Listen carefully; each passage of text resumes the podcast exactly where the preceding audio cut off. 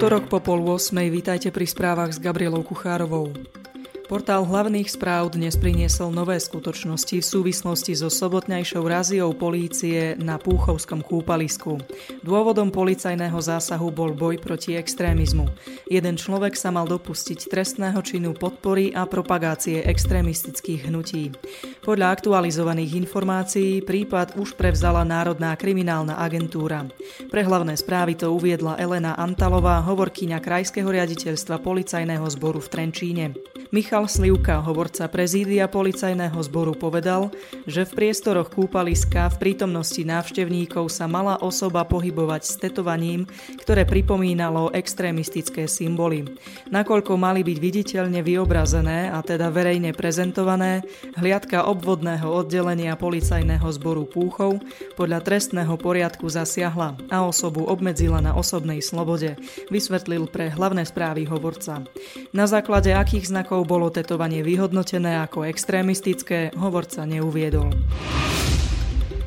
Posledná rozlúčka so zosnulým dlhoročným členom činohry Slovenského národného divadla Stanislavom Dančiakom sa uskutoční v pondelok 13. augusta o 11.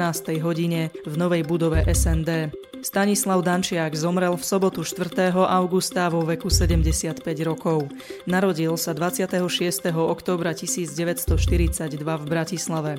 Po absolvovaní Vysokej školy múzických umení v Bratislave sa v roku 1965 stal členom činohernej scény SND.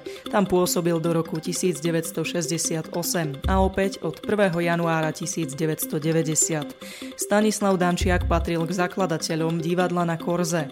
Po jeho zatvorení sa stal členom novej scény. Posledný krát sa predstavil na javisku Národného divadla v inscenácii Aj kone sa strieľajú v roku 2015. Slovensko kontinuálne podporuje suverenitu a teritoriálnu integritu Gruzínska v rámci jeho medzinárodne uznaných hraníc, ako aj euroatlantické ašpirácie krajiny. V súvislosti s desiatým výročím rusko-gruzínskeho konfliktu to vyhlásilo Ministerstvo zahraničných vecí a európskych záležitostí Slovenskej republiky. Píšu hlavné správy. Apelujeme na vládu Ruskej federácie, aby naplnila podmienky prímeria z 12. augusta 2008 sprostredkovaného Euró Európskou úniou. Stiahla svoje ozbrojené sily z Južného Osecka a Abcházska a nebránila vstupu monitorovacej misie EÚ a humanitárnych organizácií do týchto gruzínskych oblastí, uviedol tlačový odbor rezortu diplomacie. Gruzínsko sa usiluje o začlenenie do EÚ aj do NATO a považuje ich za záruku ochrany pred ruskou agresiou. Rusko je proti začleneniu krajiny do Severoatlantickej aliancie. Podľa ruského premiéra Dmitria Medvedeva by to spôsobilo ďalšie konflikty. Stretnutie najvyšších ústavných činiteľov a čoraz viac otáznikov nad kauzou údajného únosu vietnamského podnikateľa. Tak vyzeral na Slovensku pondelok. V Nemecku, odkiaľ mali Trin Huan Tana uniesť, sa však o tomto čine nehovorí. Verejnosť o tom nediskutuje a ani moji kolegovia zo strany o tom nemajú detailnejšie informácie, povedala pre hospodárske noviny rodáčka zo Slovenska a zároveň poslankyňa nemeckého parlamentu za liberálnu stranu FDP Renáta Alt. Poslankyňa okrem iného poznamenala, že z nemeckých periodík si ako prvý vzal na mužku spomínanú kauzu denník Frankfurter Allgemeine Zeitung. Medzi nami sa v strane nevedú diskusie okolo tohto prípadu. Vnímam túto problematiku, no viac detajlov k téme nemáme. A najviac som informovaná ja, počiarkla nemecká politička. Dokonca upozornila, že v niektorých nemeckých periodikách si v súvislosti s kauzou Slovensko dokonca mília so Slovinskom. Prezident Slovenskej republiky Andrej Kiska sa v útorok stretol s nemeckým veľvyslancom na Slovensku Joachimom Blajkerom a oznámil mu, že Slovensko začalo robiť potrebné kroky na objasnenie podozrenia zo zapojenia slovenských štátnych orgánov do únosu občana Vietnamu z Nemecka. Informoval o tom portál Aktuality s odvolaním sa na prezidentovho hovorcu Romana Krpelana. Podľa Kisku je nevyhnutné, aby sa verejnosť dozvedela pravdu a Slovensko zostalo dôveryhodným partnerom Nemecka. Preto je dôležité poctivo vyšetriť, akú úlohu zohrali v tomto prípade slovenské štátne orgány a zároveň poskytnúť súčinnosť nemeckým vyšetrovacím orgánom. Už predtým nemecké médiá priniesli informáciu, že tamojší vyšetrovatelia nepochybujú o tom, že pri únose bol použitý slovenský vládny špeciál. Hlavné správy priniesli informáciu, že polícia v Prešove uzavrela vyšetrovanie prípadu tvrdého pornografického filmu. Ten bol pred niekoľkými rokmi natočený v kostoloch v metropole Šariša. Na základe vykonaného vyšetrovania a zabezpečených dôkazov prešovský vyšetrovateľ trestné stíhanie zastavil, nakoľko je pre premlčanie neprípustné. Uviedol k prípadu pre televíziu Joj hovorca polície v Prešove Daniel Džobanik. Ženu z inkriminovaného videa polícia vypátrala no zistilo sa, že erotické scénky boli natočené už v roku 2011. Premlčacia doba pre tento trestný čin je 5 rokov, dodal hovorca polície. Video podľa hlavných správ vyvolalo veľký odpor a znepokojenie vo verejnosti aj v cirkevných kruhoch. Natáčanie takéhoto materiálu sa vníma ako zneúctenie cirkvy ako inštitútu a kresťanských hodnôt. Nemecká polícia pre bližšie neupresnenú bezpečnostnú hrozbu v útorok evakuovala časť medzinárodného terminálu na letisku v nemeckom Frankfurte nad Mohanom. Ako píše denník iDnes, podľa hovorcu polície najmenej jeden človek prenikol bez kontroly do bezpečnostnej zóny a zmizol z dohľadu. Pátralo sa po mužovi, ktorý do zóny zrejme prešiel so svojím dieťaťom. Uviedol to denník Frankfurter Allgemeine Zeitung. Nástup do lietadiel úrady pre incident zastavili. Prevádzkovateľ letiska upozornil na meškania a iné obmedzenia. Denník Pravda neskôr doplnil, že evakuácia sa skončila a dotknutý terminál je už znova v prevádzke. K podobnému incidentu došlo v rovnakom termináli pred necelými dvoma rokmi. Vtedy obavy spôsobila žena s príručnou batožinou. Ona sa snažila vyhnúť bezpečnostnej kontrole. Hlavné správy ešte vtedy napísali, že polícia po zaistení ženy nenašla žiaden nástroj ani materiál na aktiváciu výbušniny v jej ruksaku však objavili stopy výbušnín. Sedem ľudí podozrivých z terorizmu za údajnú účasť vo vojnách v Sýrii a v Iraku zadržala polícia v Macedónsku, informovala v útorok agentúra AP. V prípade podozrivých, ktorí sa zúčastňovali na vojenských konfliktoch v Sýrii a v Iraku ako bojovníci, ide o macedónskych občanov vo veku 23 až 41 rokov. Zatkli ich v noci na útorok počas policajnej operácie na základe medzinárodných zatýkačov. Obžalovaní budú z účasti v zahraničnej armáde, polícii a polovojenských formáciách. Na základe macedónskej protiteroristickej legislatívy je trestné byť súčasťou akejkoľvek polovojenskej skupiny alebo sa zúčastňovať na ozbrojenom konflikte v zahraničí, píše agentúra AP. V prípade, že ich uznajú za vinných, môžu byť odsúdení na väzenské tresty do 10 rokov. Z predchádzajúcich odhadov macedónskych úradov vyplýva, že k medzinárodnej teroristickej organizácii Islamský štát sa pridalo zhruba 130 macedónskych občanov, ktorí sa zúčastňovali aj na vojne v Sýrii. Vyše 10 z nich v bojoch zahynulo. Napriek nesúhlasu zo strany Európskej únie vstúpil do platnosti prvý súbor obnovených sankcií amerického prezidenta Donalda Trumpa voči Iránu. Opatrenia začali platiť v útorok o 6. hodine stredoeurópskeho času, informoval portál HN Online. Podľa Trumpa je ich cieľom maximálny ekonomický nátlak na Irán, ktorý je hospodársky oslabenou krajinou.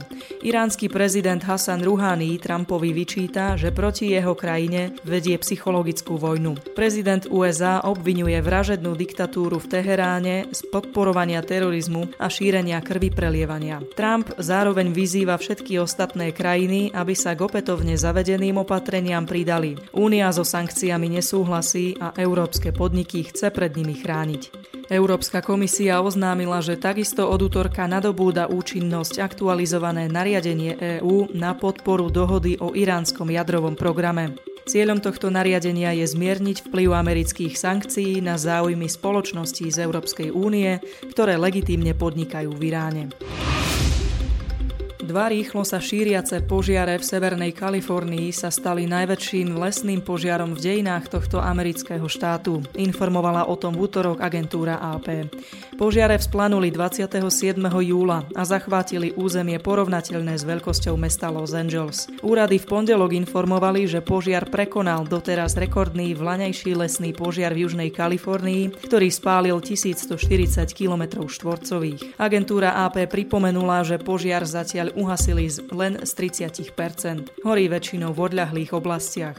V rámci celej Kalifornie bojuje s viac ako desiatimi väčšími požiarmi približne 14 tisíc hasičov, uvádzajú hlavné správy. Teplejšie počasie, ktoré sa pripisuje klimatickej zmene, vysušuje vegetáciu, čo prispieva k čoraz prudším požiarom, ktoré sa rýchlo šíria z vidieckých oblastí do mestských častí. Odborníci na klímu a požiare zároveň vinia mesta, že rozširujú bytovú výstavbu do predtým nezastávaných oblastí.